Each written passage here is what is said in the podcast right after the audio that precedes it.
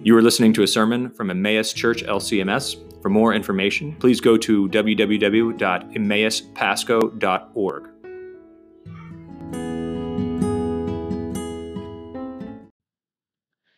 So Advent means coming. Two Latin words, ad meaning to, vent from venio, come, to come to. And so we think in we, we got to broaden our thinking here from just coming to Bethlehem, you know, but to broaden the season helps us think about the God who comes. He comes, He came, He will come, and He comes to us. And there's just there's just different dimensions to the seasons. It's not just just um, baby Jesus. Advent is bigger than that. So you might have been surprised that our gospel reading today was the Palm Sunday story. Palm Sunday, Advent, there must be a great mistake. Or it's not. He comes. And I hope, I hope as we look at it, it kind of jars you a little bit. This, this uh, looking at the, at the um, Palm Sunday story. Because Advent tends to, we tend to think of it in kind of, um, oh, a sentimental kind of warm, fuzzy type thing, type of the season. But when Jesus comes, he comes very, very purposefully. And, and a, a response is called for. So that's what we're going to look at, the, the, um, the Palm Sunday story. But I want to get a little context for it first. First of all, I want you to think of the word, I want you to think of crisis. That's really what's, what's unfolding here. You might not realize it. The verses that came just before this, this is Matthew 21 1, the last couple verses before uh, this said, This is what happened. As they went out of Jericho, a great crowd followed Jesus. And behold, there were two blind men sitting by the roadside. When they heard that Jesus was passing by, they cried out, Lord, have mercy on us, son of David. The crowd rebuked them, telling them to be silent, but they cried out all the more, Lord, have mercy on us, son of David. And stopping, Jesus called them and said, What do you want me to do for you? And they said to him, Lord, let our eyes be opened. Jesus, in pity, touched their eyes, and immediately they recovered their sight and followed him. Now, that might seem like a just a nice story, but I want to key off Son of David. Son of David. This is a messianic title.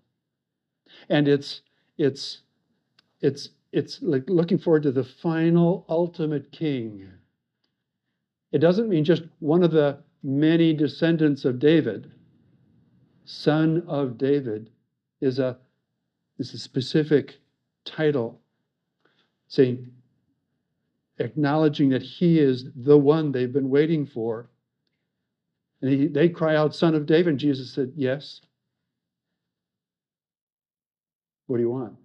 See, he's answering to this high and lofty term that they're using Son of David. And you can imagine the disciples warming to this. Oh, finally, Jesus is, is kind of getting his act together. Finally, he's going to become the king that we've been looking for. Finally, he's going to, you know, we're going to Jerusalem and we're going to get the job done. Kingdom, going to take it. Or or be crushed in the process. So there's a there's a drama here. There's a tension in the air. There's a crisis. And raising of Lazarus had just happened too, which ramps up the expectations also. But secondly, I want us to see when we look at this triumphal entry story from chapter 21, uh, I want, to see, want you to see Jesus is in charge. He's orchestrating this. He's arranging events. See that the gospel writers, Matthew, of course, being one, are very economical in their use of words. They don't use any extra words. And so it's significant that there's six verses given to this getting the donkey. Six verses. That, that's a whole lot. When they drew near, came to Bethphage, Mount of Olives, Jesus sent two disciples, go into the village in front of you. Immediately you'll find a donkey tied and a colt with her. Untie them, bring them to me. Anyone says anything to you, you say, The Lord needs them, and he'll send them at once. The disciples went and did as Jesus directed. They brought the donkey and the colt and put them on their cloaks, and he sat on them. You know, that, that's a long description for what he could have said. Jesus got on a donkey and rode into Jerusalem. You know, but but he's saying something. Jesus was orchestrating this. He was familiar with this area. His best friends, Mary and Martha and Lazarus, lived right in this neighborhood. Bethany and and um, Bethphage, very close there, very close to Jerusalem. And you know, if when you take these, if the guy says, What you're you doing? You just say, The Lord has need, need of it. And he'll say, Good, good, you're good to go. Go ahead. See, it's it's all worked out. Jesus is is forcing the issue. People see who he is. The Lord needs it. And he comes in a donkey, not a war horse, and we'll talk about that a little bit in a minute. So let's let's get into what what what this means and what it points to. And to do that, we look at verse 5. This is straight up quote from Zechariah chapter 9.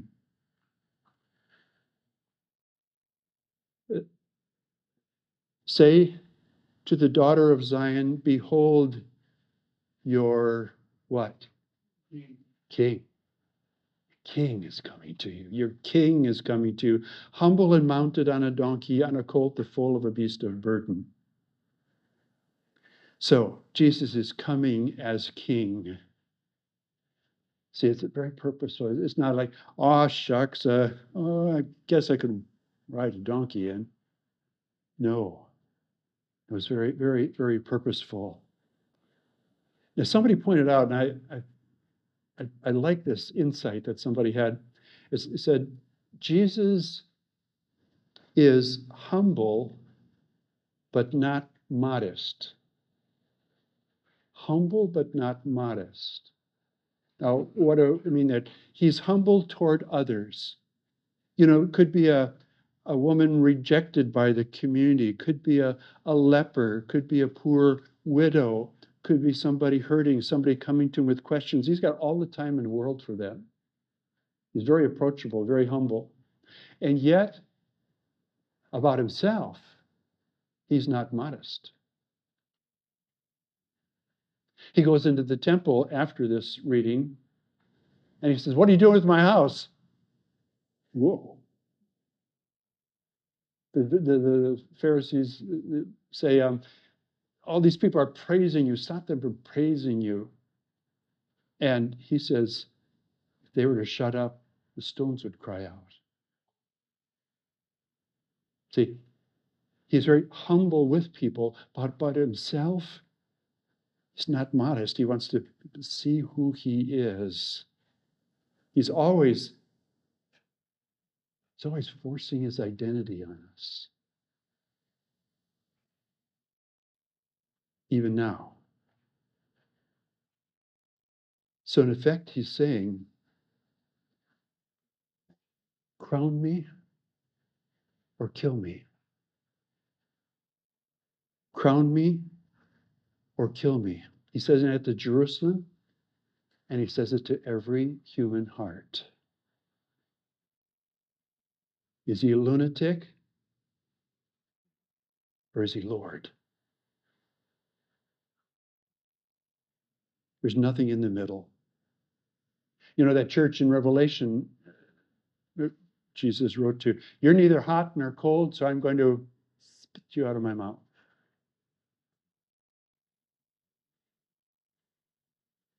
See, he's coming as king, the supreme monarch, the, the absolute monarch. And he's saying, Don't don't like me. You know, we see signs on businesses like us on Facebook. Jesus says, Don't like me. See, we either write him off or we fall on our faces before him. There's, there's no middle. You know, there's no middle. And people don't like that. But in effect, Jesus says, deal with it. He comes as king. He's coming very purposefully. See, we want him, a lot of people want him to be a, well, I want him to be my advisor. Nah. Or when I get in a jam, I want him to help me out. No, he calls for us to submit ourselves to him. He's king, royal blue. And yet he's humble. Say to the daughter of Zion, Behold, your king is coming to you, but humble, mounted on a donkey. And as I mentioned, this is straight out of Zephaniah chapter 9, where it talks about a king coming, humble, mounted on a donkey. The posture of a, of a servant. See, any general that would ride into a battle on a donkey, he's history. You know, he'd just be slaughtered, he'd be vulnerable, defenseless. But there, there's another prophecy that is not as well known, not as quoted as often, but it, it ties in so nicely, I believe, about this. It's, and it's much earlier than Zechariah, hundreds of years earlier, and it's from Genesis 49. And the, the scene is old Jacob, who's about to die, is giving a blessing to each of his 12 sons. And this is what he says when he comes to Judah Jesus is from the tribe of Judah. Okay, that'll be on the quiz later. But listen to this and tie it to this event.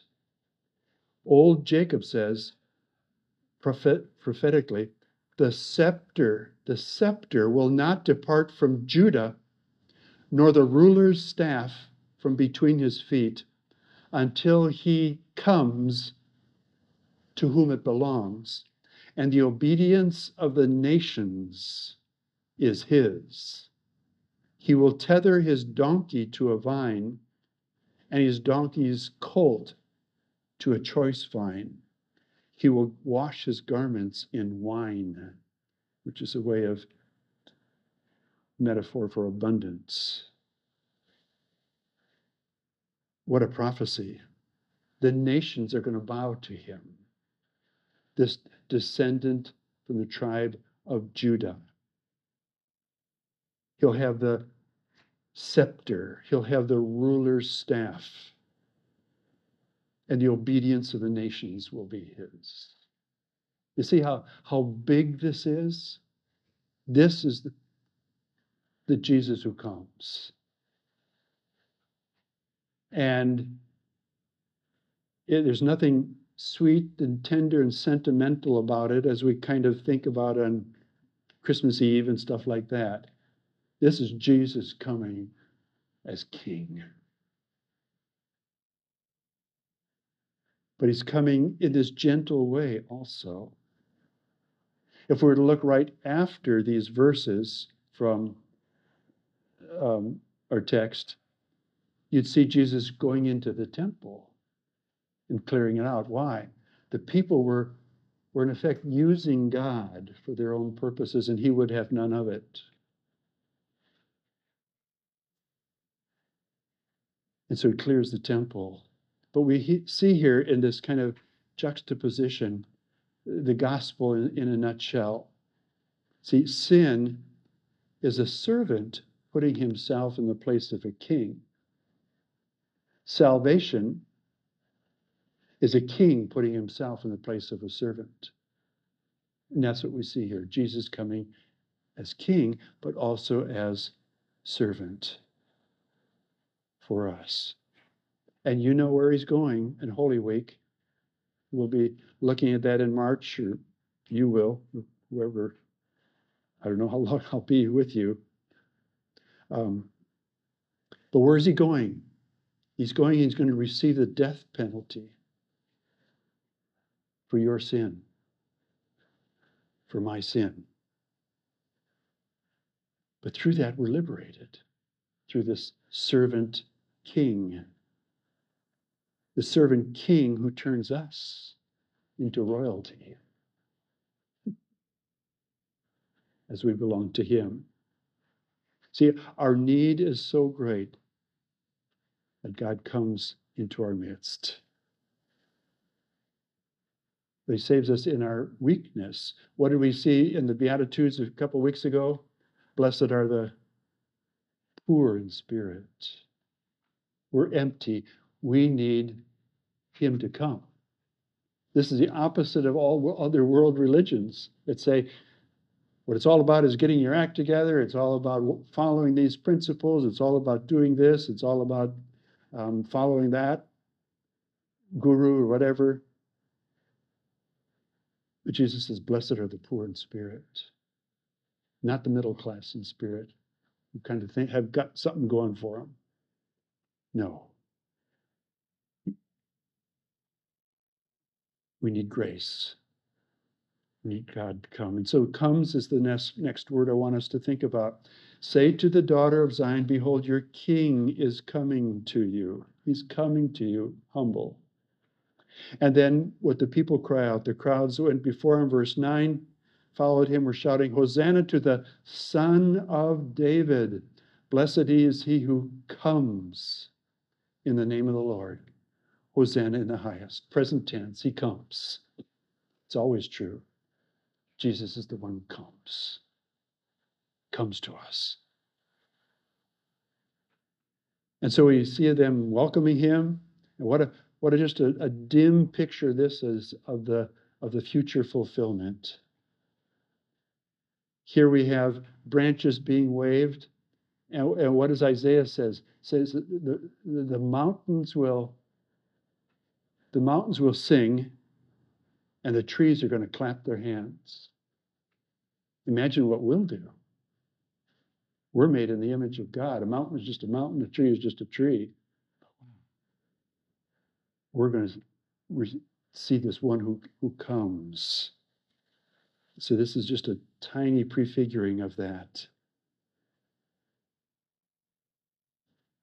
He's going to come and bring us what only He can bring forgiveness of sins, life with God, shalom, eternal life. And so we need Him to come. I love the words that we sang a few minutes ago. Fling wide the portal of your heart. Make it a temple set apart from earthly use for, for heaven's employ, adorned with prayer and love and joy. So shall your sovereign, your king, enter in a new and nobler life begin.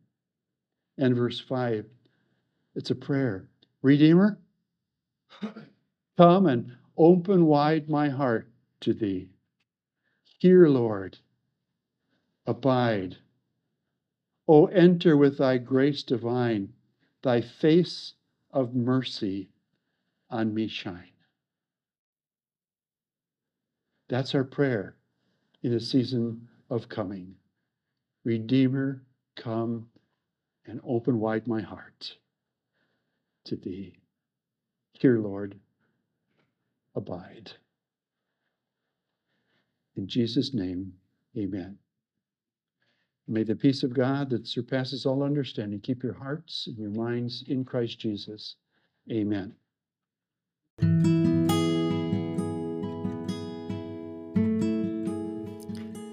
This has been a message from Emmaus Church LCMS. We thank you for listening and we invite you to find out more by visiting our website at www.emmauspasco.org. That's www.emmauspasco.org.